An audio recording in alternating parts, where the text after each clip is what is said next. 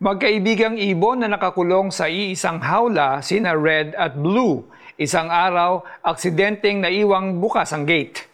Makakalaya na ako ang magkaparehong bulong nila sa sarili. Nagunahan sila sa paglabas ng maliit na gate, kaya naman nagkasakitan sila. Sa galit ni Red, tinuka niya ang pakpak ni Blue para makaganti. Because of the pain, hindi makalipad si Blue. Sa huli, pareho silang hindi nakatakas mula sa loob ng hawla. Gaya ng mga ibong ito, madalas nalalagay tayo sa sitwasyon na inuuna natin ang ating mga sarili. When we do this, we tend to offend and hurt other people or we ourselves get hurt.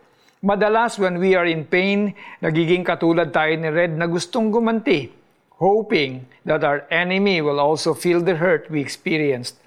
Minsan naman katulad tayo ni Blue, Our pain hinders us from moving forward in life.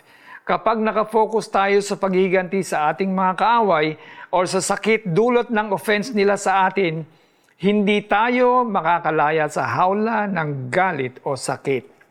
This, to harbor anger or to wallow in pain, is not what God wants us to do. He wants us to love our enemies and even pray for them. Grabe, ang hirap gawin ito. Pero kung iisipin natin, Maraming beses nating nasasaktan si God, pero He continues to shower us with His forgiveness and grace through His Son, Jesus Christ. Totoong mahirap magpatawad, pero posible. And through Jesus, He will also give us the grace to love our enemies. Don't be like any of these two birds. Remember that Jesus can set us free. Let's pray. Dear Jesus, Sobrang sakit po ang ginawa sa akin, pero I also want to forgive, just as you forgive me even when I don't deserve it. Give me the grace to love my enemy. Palalayain po ninyo ako sa bitterness na nararamdaman ko in Jesus' name. Application. While you were reading this, may pinaalala bang tao si God sa iyo? Do you want to free this person from the cage of hatred you created? Ask God for grace and take that first step of forgiveness by including him or her in your prayers.